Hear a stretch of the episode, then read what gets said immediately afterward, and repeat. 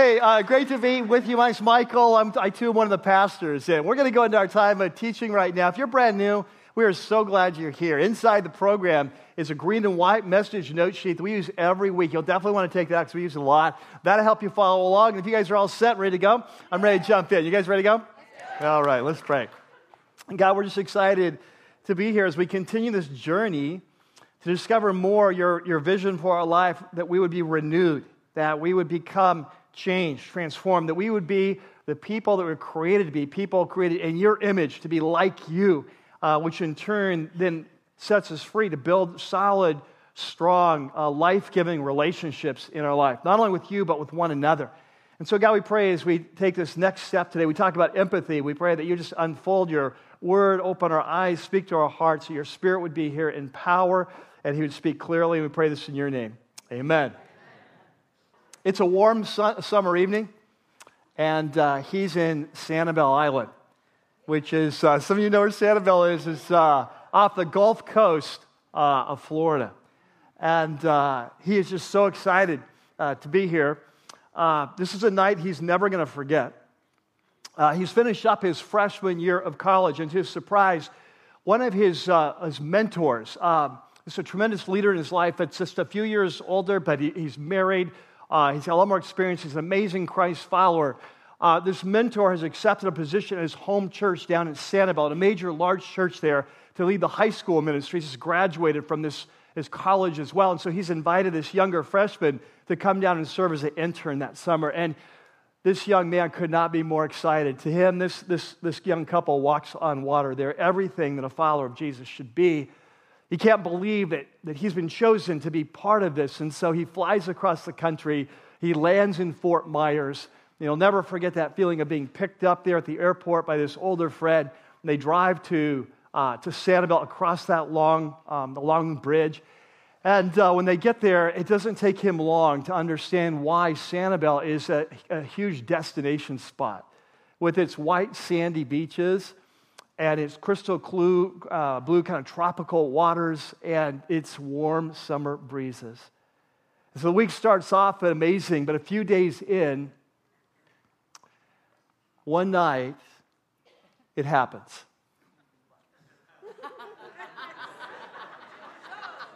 Something that is destined to both mark him and change his life forever.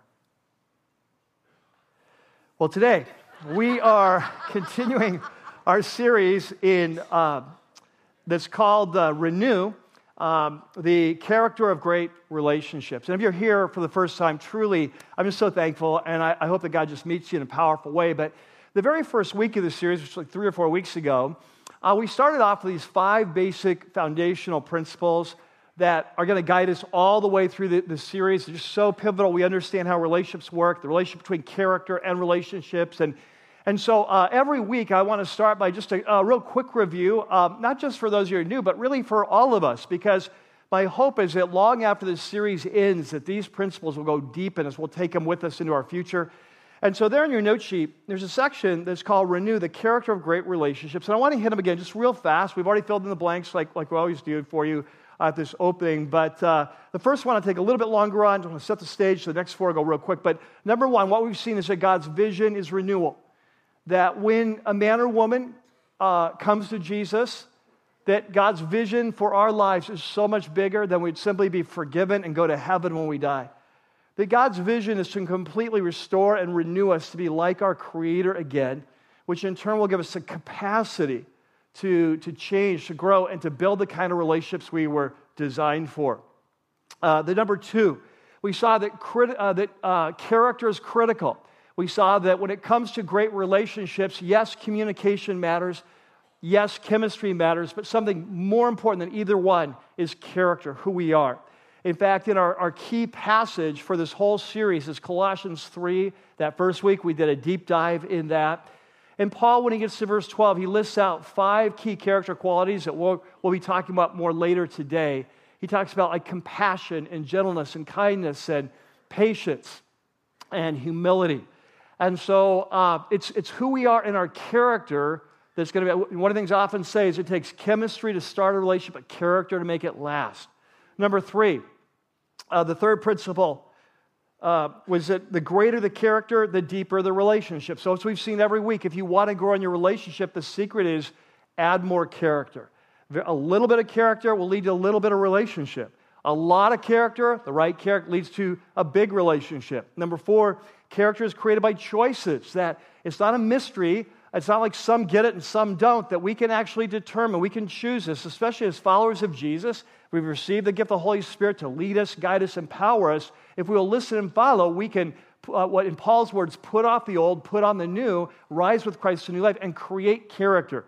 And then number five is that character takes time. So we've talked about this. It's not a, it's not a quick fix. It's like you go through one series and now you've got it. The character is a result of a, a, a long time. It's more like grow, uh, growing an oak tree than a wildflower that uh, it takes a series of choices, consistent choices over time, often difficult choices. We've seen this that the, the harder the choice, uh, the greater the character. And so that, that sets us up then for today. And today, the topic on the table is, uh, is empathy. And uh, so, what we're doing in this series is we're looking at seven key uh, areas of character if we want to build great relationships. And so, today we come to the next topic on the table, which is empathy. Now, the reality is, is that even when I say empathy, my guess is that for many of us, it's not near as familiar as the last two weeks. We looked at the first two things, the first two character qualities. We, looked at, we talked about authenticity. Last week we talked about integrity. I think we understand that, but for many of us, probably empathy probably pulls up sort of a fuzzy image in our mind. So I want to give you a quick working definition today, all right? Now, you don't need to write this down right now. Oh, we're going to write it down later. I just want to kind of get it going. So here's how I'm defining uh, empathy today is that empathy um, is the ability uh, to, or, or little bit this way, uh, it's the ability to read, to relate, and then respond well to others. And by empathy, hey, read, what are they thinking and feeling? Uh, going to read them. We're going to then relate to them, and then we're going to respond well to them.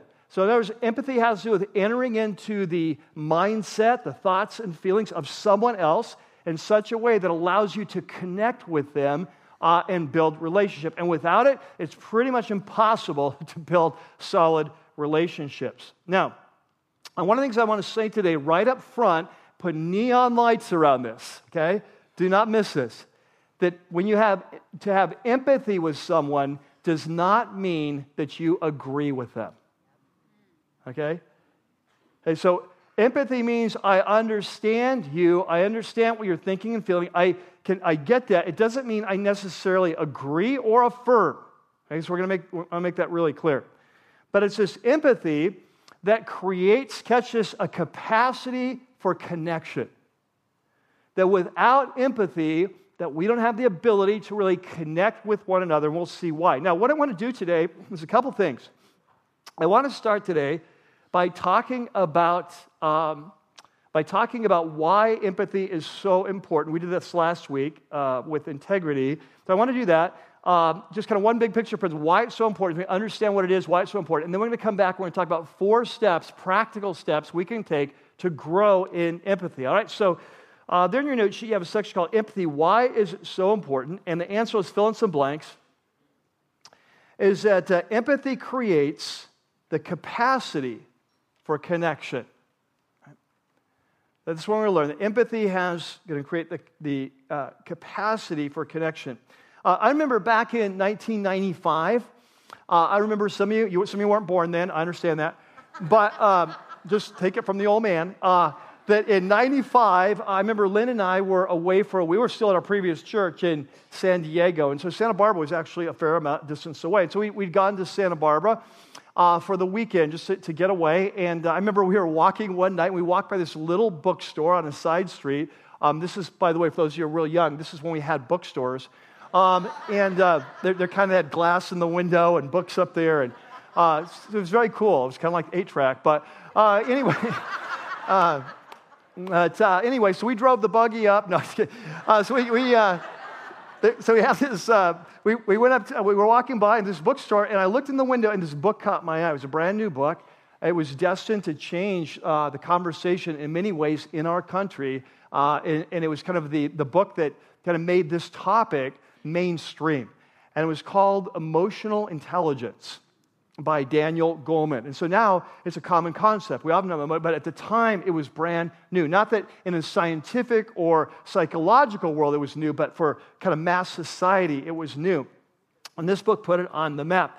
And the premise of, of, of Goleman's book was that when we see successful people, we often tend to think that successful people are successful because they're smart, because they have a, a high IQ.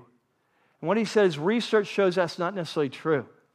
He said that more often than not, what makes successful people successful is they have high EQ, a high emotional intelligence. And he broke it down in the book. He talked about five key components that make up emotional intelligence. And he said, but of those five, there are two that are most important. And we're going to talk about both of them in this series. And the first one was empathy, and the second one was self control. And uh, look what he said there in your note sheet. I put a quote from that book. He says, The fine art of relationships, which of course that's what we're talking about in this series, right? The fine art of relationships requires the ripeness of two other emotional skills.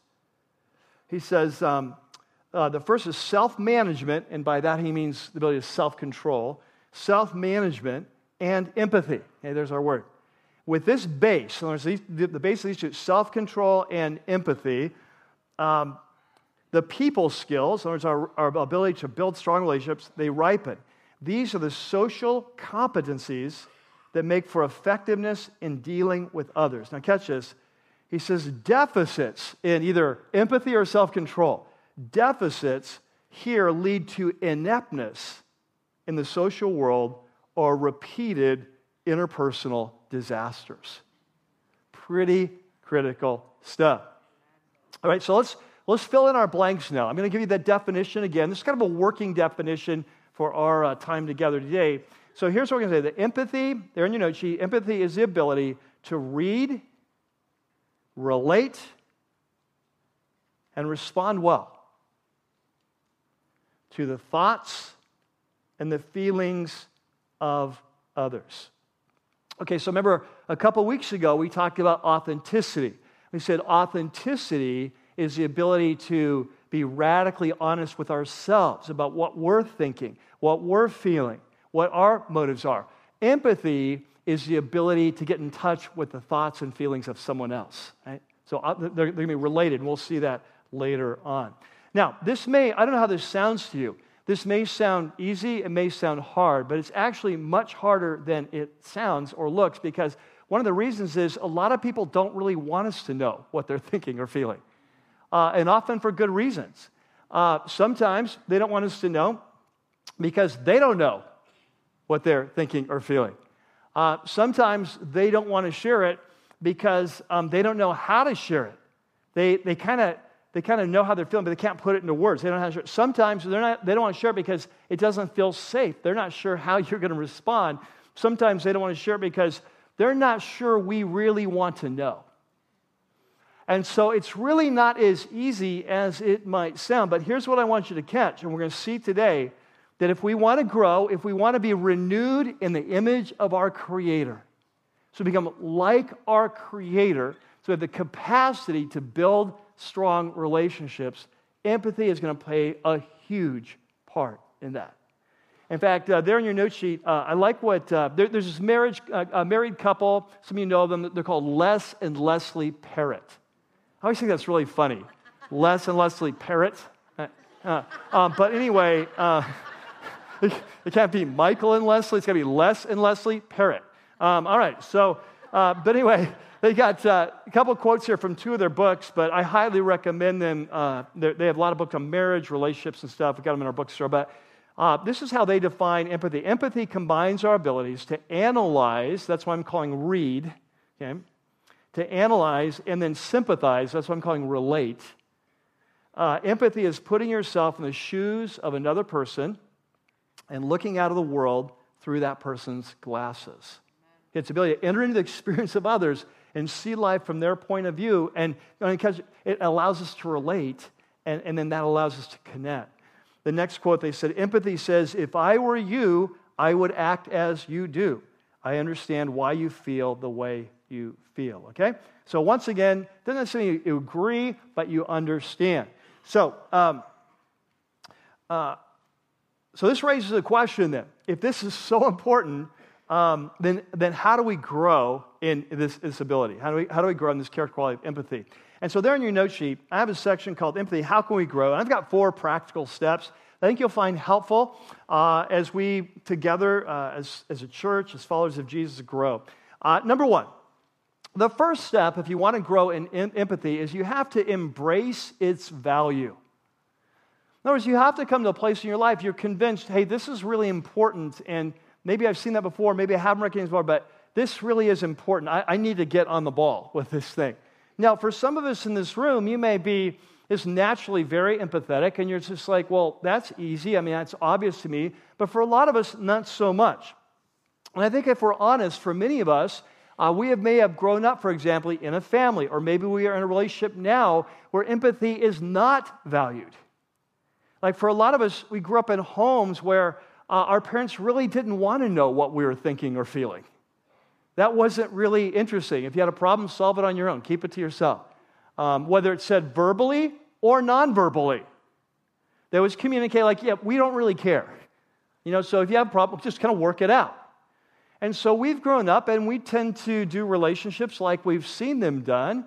And so we feel much more comfortable in relationships that are very superficial and we don't really want to know everyone else's stuff. And so we just kind of feel like just deal with it. That's what a real man does, or that's what a modern woman does, or however we would um, put that. And so instead of trying to press in and grow in our empathy, um, we kind of write it off and uh, say it's not really important. Um, last week I mentioned another good book. and I'll throw out good books in case you want to read one. But um, uh, John Maxwell and Jim Dornan, they, they, put, they put together this book years ago called um, Becoming a Person of Influence.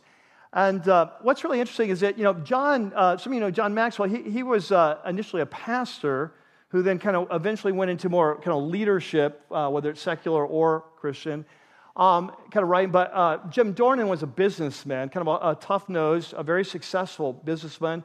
And so, um, so they, they, combined to write this book. And Jim shares his journey in here. So he was one of those people that grew up not really valuing empathy. And I want you to see what he says. So interesting to me. He says, um, he says it doesn't really matter whether your business is creating computer software or selling books, serving food in a restaurant, building houses, or designing airplanes. The key to success is understanding people.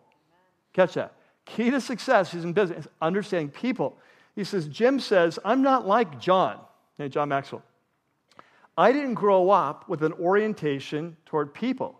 He took Dale Carnegie courses while he was in high school he went off to college knowing he'd be in a people job. I went to Purdue University. I studied aeronautical engineering. By the time I finished with my bachelor's degree, I thought there were two keys to success in any job hard work and technical skills. It never even occurred to me that people skills had any value.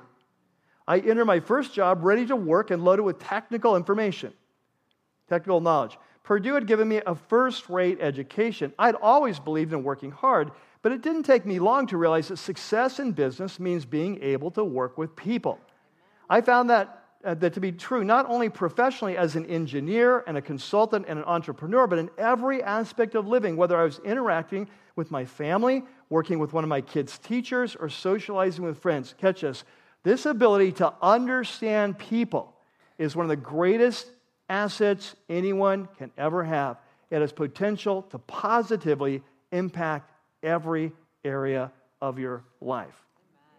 Now, here's what's encouraging to me. Here's a great example of a, a follower of Jesus. Jim is a strong follower of Jesus, uh, a very successful business, but early in life, he didn't understand the importance of entering into others' uh, thoughts and feelings, of being able to re relate and respond well. And so over life, he began to see hey, this is really important.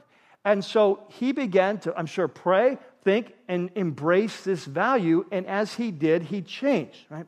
And so what I'm saying is that it doesn't matter whether you've this or not. This is encouraging. It's encouraging that we can grow. Now, uh, my hunch is, as I read through his story, I talk about different ways people are raised, that many of us in this room can relate to this. That you may have been raised in a family or you've been in a life situation where people haven't really cared what you thought. They don't know, want to know what you think. Keep it to yourself. Thank you. Just deal with it. And uh, as a result, there's probably many of us who haven't really understood the importance of this in terms of building strong relationships. And yet, it is so critical. And chances are, if that's you, people have tried to tell you this. Chances are, if this is you, people have tried to tell you this. Maybe it's a wife, maybe it's a husband, maybe it's friends, maybe it's your parents, maybe it's a, a, relative, maybe it's a coworker. They've tried to tell, but often when we don't value empathy, we blow them off. And we say, that's just not the way I am. And then we begin throwing in something. I'm an introvert, or I'm this, or I'm that, or I grew up in this town, or um, I was a Hell's Angel, or whatever the thing was. But we come away like, no, that, that's just not me. Um, but here's what I want you to say, I want you to catch is that what we're going to see today, what the Apostle Paul is saying, is if you want to be renewed, you want to become like your Creator, then you have to put off this insensitivity and you have to put on some sensitivity. Now, uh, what I want you to do is I want you to look there on your note sheet back in Colossians 3. Uh, and by the way, if you're visiting here at Rocky Peak or if this is the only series you've been here, uh, I, I'm always a little bit concerned about this that typically the way we do most teaching here is go through books of the Bible. Uh, and so we always have our Bibles open, and we're always saying, in a topical series like this, just to save time, I don't do that. But if you're new and you're going, hey, well, this is kind of Bible light or something, uh, I just want you to know, just hold on for about four or five more weeks and you'll have more than you can drink. All right. Yeah. All right. So, all right. So, um, anyway, let's look at this is the Colossians. This is our core passage, right? We've looked at it several times, but but this is what Paul says. He says we're to put on the new self. So remember what he's, he's already said in Colossians 3. You've come to Jesus. Uh, you've been connected with Christ by his Holy Spirit. You've gone online with him. So Christ lives in you. And as a result, you have the power to change. And so now you have the power to listen and follow his Holy Spirit. You have the power to put off the old and to put on the new. So he says, so put on the new self, which is what? Being renewed. That's, a, that's our, our series, right? It's a process, an ongoing process. And the goal of it is that we be renewed in knowledge of the image of its creator. We become like our creator, again, like we're created to be. Um, and then he's going to give us uh, a couple verses later five examples of what it looks like to be renewed and catch this, what it looks like to be like our Creator. And so I want you to see these five examples. So, as God's chosen people, holy and dearly loved, clothe yourself. Let's read them together. Number one, compassion, kindness, humility, gentleness, and patience, right? So, compassion, kindness, humility, gentleness, and patience. Now, here's what I want you to, I want you to, I want you to think through with me. What is compassion? Compassion requires of us that we enter into the life and the feelings and the thoughts of others. You cannot have compassion unless you see behind their heart. You see their heart. You can't, you can't have compassion and, and just be seeing externals. You, you have to see who they are and what they need. It requires this ability to read and relate. Otherwise, you can't do compassion. Um, look at the next, I'm going to throw three together kindness, gentleness, and patience. You know, I think of Jesus so many times in your life group study this week, you'll study an example of Jesus, but, but Jesus and how he demonstrated these qualities. I think in Mark chapter 1, where he heals a, a, a leper, and it says that this man ran to him and knelt down and said, Jesus, if you're willing, you can, you can heal me. And Jesus, it says, he reached, he broke the law. He reached out and he touched the leper, which was supposedly make you unclean. He touched him and said, I am willing. And what it says in the Greek, he was filled with compassion. Same, same word. This is Jesus right? And what you see him entering into this man's life, this man who's been a social reject, has to stay outside his city, has to always yell out wherever he goes, Un- unclean, unclean. He's a re- and Jesus, filled with compassion, and he reaches out and touches him. Now, why does he touch him? He doesn't have to touch him. He could just speak the word, but he touched him because this is what this man needed. He hadn't been touched in so long. And Jesus, he reads him and he reads his heart and he sees what he needs and he reaches out with compassion because he reads and he relates and then he responds appropriately. You see, you, you can't have kindness, you can't have patience with someone, you can't have gentleness unless you enter into their world and see the world through their eyes. Without that, we're harsh. Without, we're insensitive. But when you begin to get behind a person's eyes and you read their heart, and you see their pain, you see their fears, you see their weakness. Now you can reach out because you've read and you've related. Now you can respond well and you can touch. You see? Look at the last, the, the humility. Next week, can't wait. Topic on the table humility. But for today, humility. Humility is not thinking less of yourself Eh, sometimes. but humility is not so much thinking less of yourself, it's thinking of yourself less. Humility is about being others focused. The proud person's focused on themselves. They're self absorbed. The humble person, they see outside. They're looking out. They see others. And because they see others, they serve and they care. What I want you to catch, all five of these qualities are so closely related to empathy. And that's why I put them under this umbrella. And the point is that if we want to grow, that we have to start in, it starts with a decision to embrace. This is important. If you're a follower of Jesus and you lack empathy, you need to grow because we can't carry out the first two commandments of loving God and loving others without caring. Uh, empathy. I love what the Parrotts, again, they, they said everyone is born with a capacity to empathize, but we don't always tap into our capacity for empathy because it takes effort. We have to put off the old and put on the new. Okay, number two. Now, number two, um, if we're going to grow in our empathy, we have to practice authenticity. Now, some of you are saying, like, hey, didn't we cover this recently? and yes, we did, but we need to circle back because what, what we're going to see is, as I mentioned two weeks ago, em, uh, empathy and authenticity are like uh, dance partners. It is very hard to grow in our empathy without growing in our authenticity. And the reason is, is remember we were here two weeks ago, we talked about this, and we said that relationships are based on relating. Remember that? Uh, that in other words, the, the reason you and I can enter into a relationship is because we relate to one another. The problem is, is if we are not honest with ourselves about what we're thinking, what we're feeling, why we do what we do, we live a very shallow life emotionally. And if we live a very superficial life emotionally, it makes it very difficult to connect with anyone else on a deeper level because deep calls to deep. There has to be a correspondence. There has to be something that we can share. Remember Brennan Manning's quote Experience has taught me that I connect best with others when I connect with the core of myself.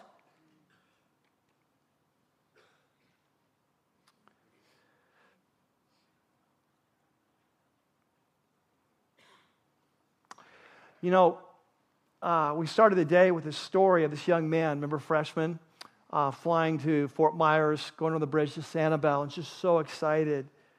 It was like a, a dream to this young man. He, uh, he had gone to that first year of college, and he had met this older couple that were mid 20s, so, but it seemed like so much older. They, they were just, they were just uh, very sophisticated. They loved Jesus. Um, they were super well put together, and they'd kind of begun to take this young man under their wing and mentor, and he couldn't believe it when he got the call at the end of his freshman year and hadn't seen him in a year or two saying, Would you come down to Florida and help us lead this ministry? Got this huge high school ministry. I'd like you to come down for the summer. and uh, he's so excited. And uh, the young man's story is, is me. It's actually my story. And uh, I don't have time to, to go into all the details. It'd make an interesting story, but we don't have time for it. Um, but let me give you the short version. Um, so uh, I flew down there with this great expectation. I could not wait. But what I hadn't told my friend, in fact, I'd hardly told anyone, was that the past six years of my life, I'd gone through some very difficult times spiritually. They were, I, I, refer to them as the dark night of the soul for me. My dark night of the soul. It was like six years, and it was very painful. And it, it wasn't um, all bad. Um, there was a lot of success. You know, uh, student, uh, student, you know, body, um, student body leadership, uh, uh sports, you know, sports success, um, you know, dating, uh, leader at church, uh, academic. There was a lot of success, but under the surface, what hardly anyone knew was that they were very deep days of darkness. And it was really um, because of two reasons. One was that for the, about this pre- previous six years, I'd struggled with very significant and serious doubts about the truth claims of Christianity. And it seemed to me so obvious that if Jesus was not who he claimed to be, if the Word of God was not what he claimed to be, we might as well all kill ourselves because all that's left is a postmodern world where there is no meaning and there is no value.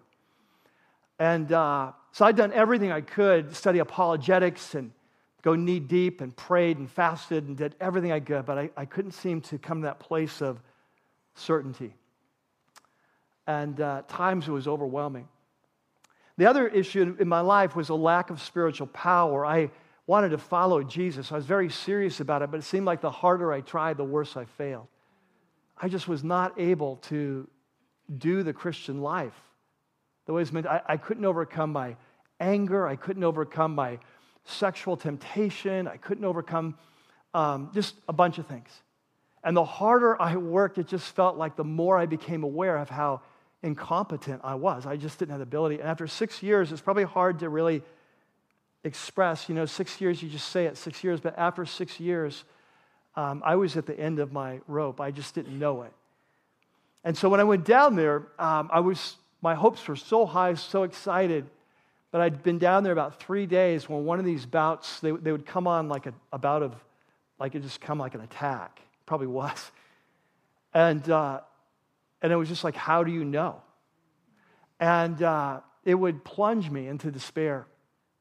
And uh, I knew I, there's no way I could help lead this ministry with this going on.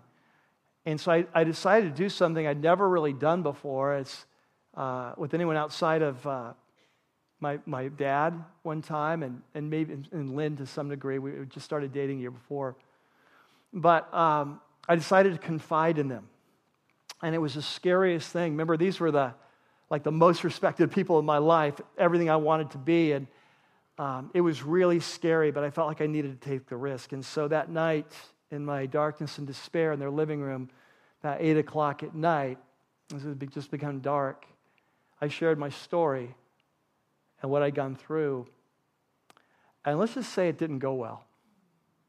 It was not a safe place. And uh, I left that room and I went running for my life in the darkness down Sanibel Island on deserted white sandy beaches. And uh, I just remember like animal sounds coming out.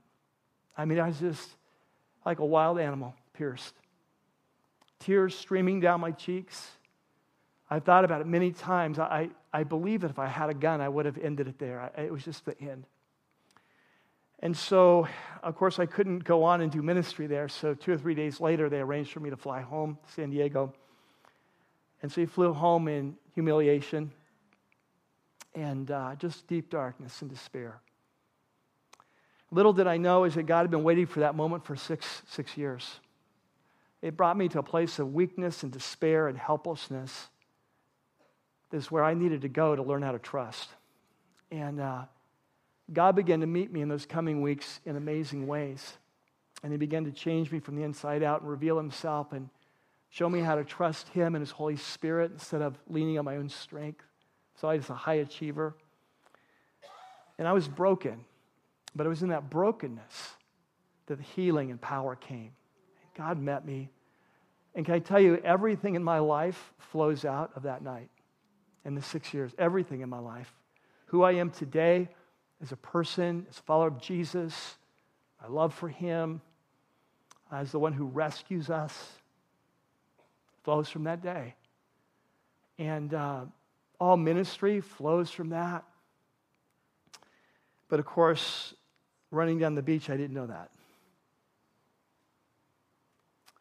And you know what I find is that today,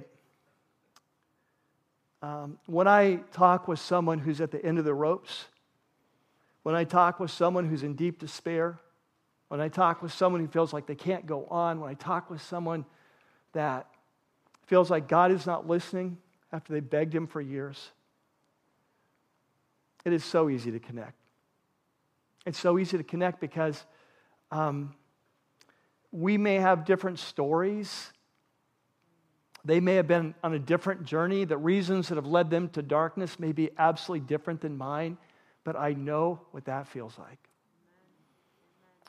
And because of that, there's not, there's not a sniff of judgment. There's not a sniff of, um, of, boy, how could you ever feel that way? Or, hey, you're a Christian, buck up. There's none of that. And to whatever extent that there is, and I wish there was a lot more, but I, to whatever extent there's compassion or gentleness or kindness or humility, it comes from that breaking in my own life.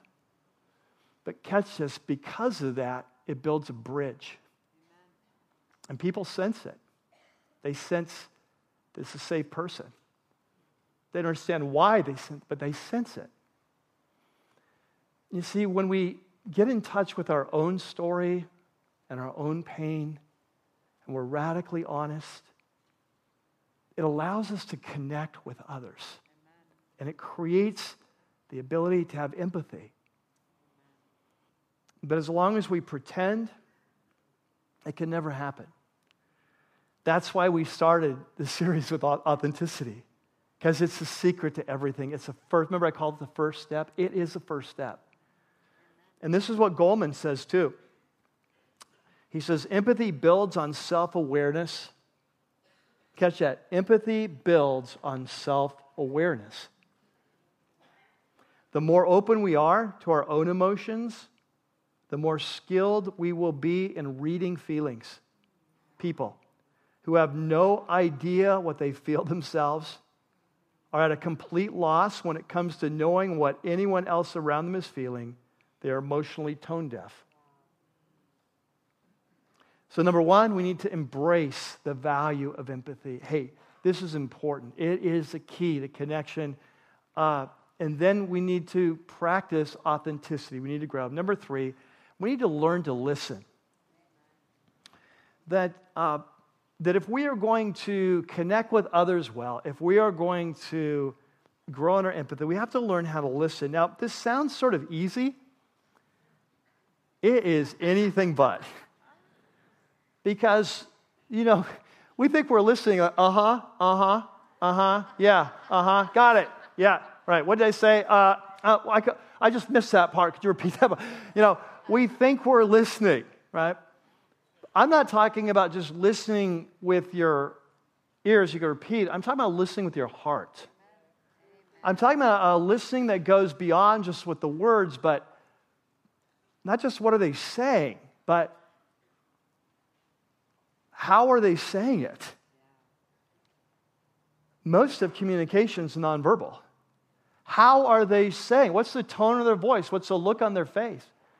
Um, not only listening to what they're saying, but what they're not saying. And this is not hard, this is not easy. And the reason it's not easy is because most of the time, most of us, and I would put myself in that category, when we're listening to someone else, we're not really listening. We're critiquing and we're preparing what we're going to say next. And so it's like that just triggered a thought, and I can't wait. And out of politeness, I'm going to let you finish, but I don't really care what you're going to say. But I got something good. I got something good. You just wait. You're going to be impressed. This is going to be good. Um, it's a lot better than your boring thing right there, but let's just keep going. So, You know, I mentioned earlier in the, this series this book by Stephen Covey, Seven, Seven Habits. Um, of course, you know, the Bible says in James, right, be slow to speak, quick to hear, quick to listen. Um, but Covey puts it this way He said, This is so amazing to me. He says, If I were to summarize in one sentence the single most important principle I have learned in the field of interpersonal relationships. Now, I want to stop right here. Stephen Covey used to be like, you know, when Time would do their top 100 influential people in business or whatever, he'd be like in the top 25. This guy is a gifted guy. He's a lot of insights. And he is about to tell us what he considers the single most important principle he's learned about relationships. Um, do you think maybe we should pay attention? Right? All right, I don't want you to miss it. It would be this seek first to understand and then to be understood. We're talking about listening in such a way that in conversation, our number one goal is I really want to understand you first. And then, uh, see, so many times we flip it around, don't we? Like we want to be understood. And we don't have time to listen to someone else. He says that this principle is the key to effective interpersonal communication. So, seek first to understand involves a very deep shift in paradigm. We typically seek first to be understood. Most people typically, uh, they, they do not listen with the intent to understand, they listen with the intent to reply. They're either speaking or preparing to speak. Very few of us ever practice the highest form of listening, which is what? Empathetic listening. Right? Hey, good, you got it. Empathetic listening, catches gets inside another person's frame of reference. You look out through it, you see the world the way they see the world, you understand their paradigm, you understand how they feel. And a big part of this, like if you say, well, how do you grow in this? I would say learn to grow in asking questions. One of the most practical things is when you're in relationship, you're in conversation, focus on asking questions, just the, the reporter's questions the who, what, where, why. When someone shares with you, man, it was a hard day, well, go at it. What, why? What happened? Where was it? Wait. And what happens is we show interest, people will want to share more. And as they share, and we encourage them to share, then we'll be able to get in touch with their heart, see their heart, and we will be able to respond then with compassion and kindness and gentleness and humility and patience. That this is not easy. It takes practice. I mean, not hard. It's, it's I mean, not easy. It takes a lot of practice. I, um, I, I, look back, you know, my relationship with Lynn, and a lot of you know Lynn. Lynn's an amazing listener. Um, she is just like a gifted listener. And I've told you before, all the time, people just pour out their heart. They just meet her for the first time, they're pouring out their heart. And you say, well, why is that? It's just because she just really listens and she just cares. And so we're all looking for someone to care, right? And so we go through life kind of desperate for someone to care. And when you find someone, you find it draws, it connects. I remember um, when we first started dating, I was 17. Um, she was older, but, um, but she's not here, so I'll just tell you that. Uh, tomorrow, not so much. But uh, anyway, uh, but uh, yeah, she checked me out of school. It was awesome. Uh, no, uh, bought her alcohol. No, just kidding. Was, rented the car. Uh, no, anyway, uh, just kidding.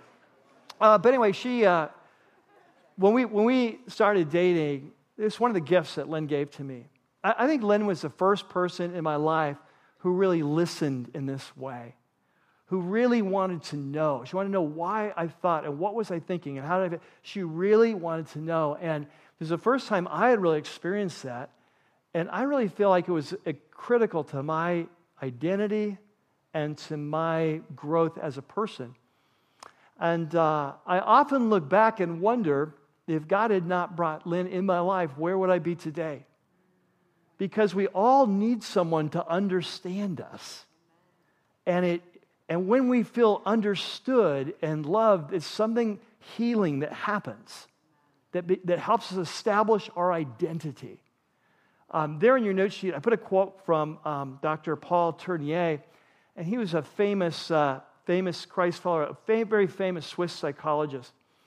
And he says, It's impossible to overemphasize the immense need we have to be really listened to, to be taken seriously, to be understood.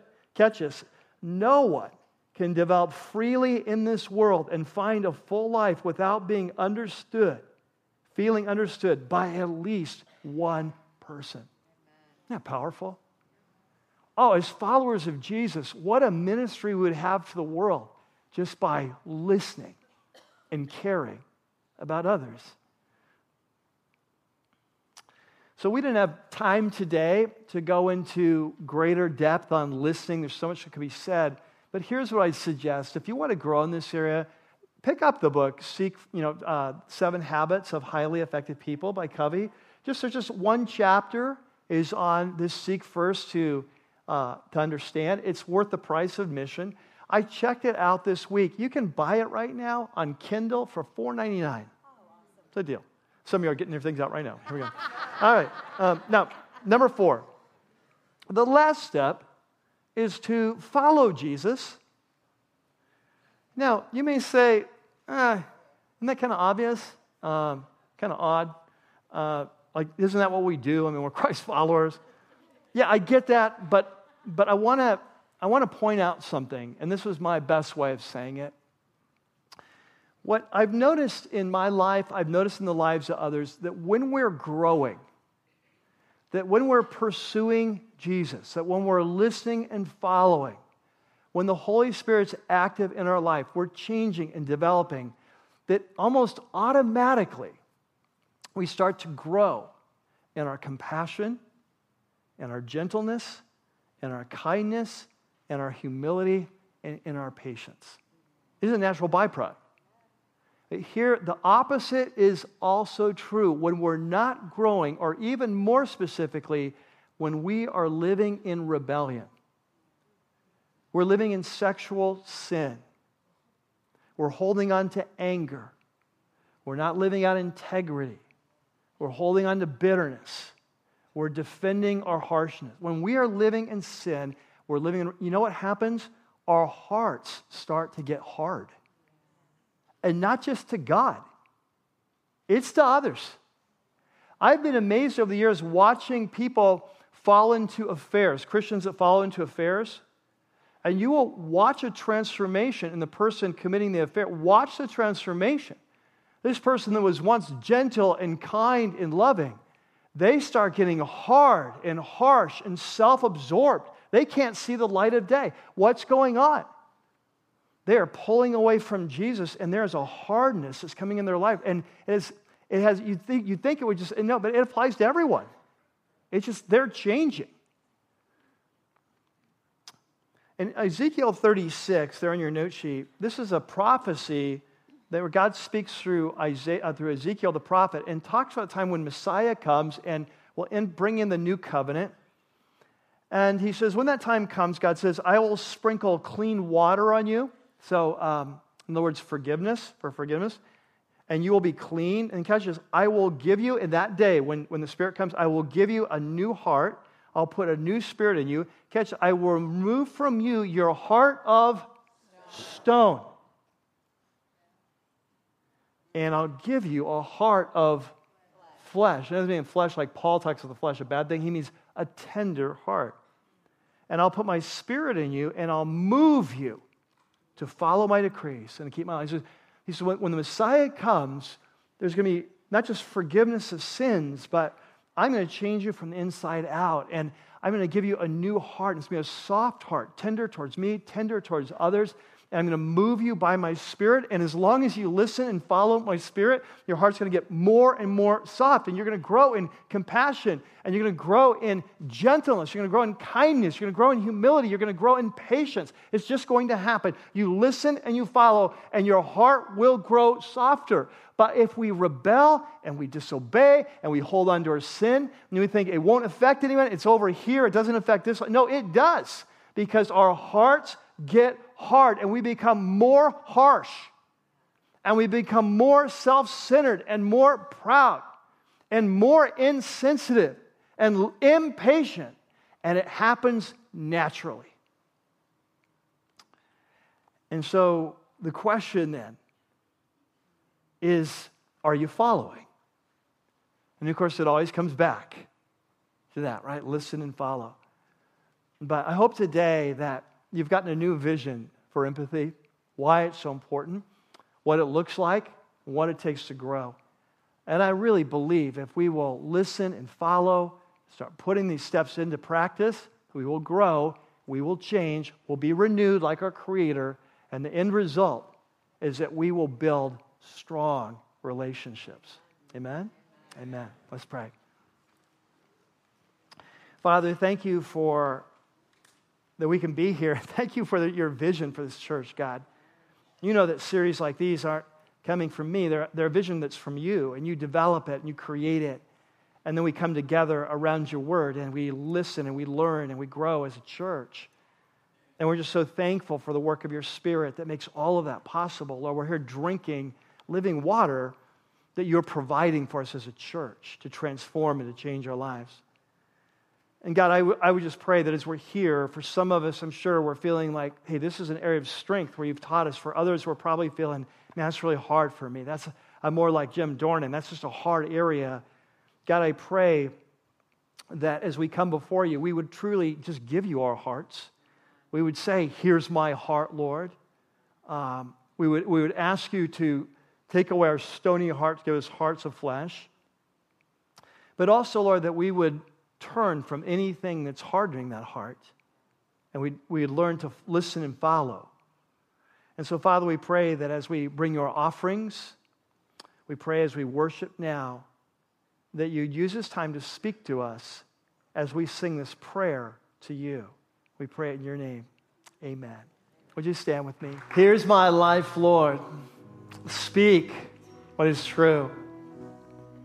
Psalm 139, David says, God, search me. Know my heart. Try me and see if there's any offensive way in me, and then lead me in the path to life. What a beautiful prayer. You know, so many times we come to something like this and we don't even understand the forces that have shaped our life or why we're like the way we are.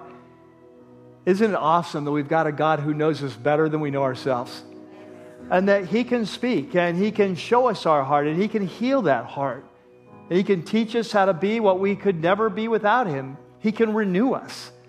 And that's the theme of this series. It's not by might, it's not by power, it's by my spirit, says the Lord. As followers of Jesus, we're not on our own, like go out and do this. No, we, we listen and follow as the Holy Spirit speaks and as He leads and guides. We just follow one step at a time. It's all you have to do. You don't fix everything at once, one step at a time. But you do have to listen and you do have to follow one step at a time. But one step after another step after another, and over time you look back and say, wow, he's changing me. I, am growing. I'm not the same man I used to be. I'm not the same woman I used to be. Something's going on. And that's what he says that we're being renewed. We're being renewed. It's a process. Our job is to listen and follow, put off the old, put on the new. So may this be a week that you put off the old, put on the new. If you haven't valued empathy in the past, if you've made excuses or whatever, it's time to embrace. Because you can't be like Jesus without compassion and without gentleness, without humility, without kindness, without patience. You cannot be like Jesus. That's who he is. And so that's where we start. We embrace the value. And then we are radically honest. We start listening to others well. And most of all, we keep following in his footsteps. Amen? Amen. Amen. Hey, have a fantastic week. God bless you. Next week, humility's on the table. Have a great week.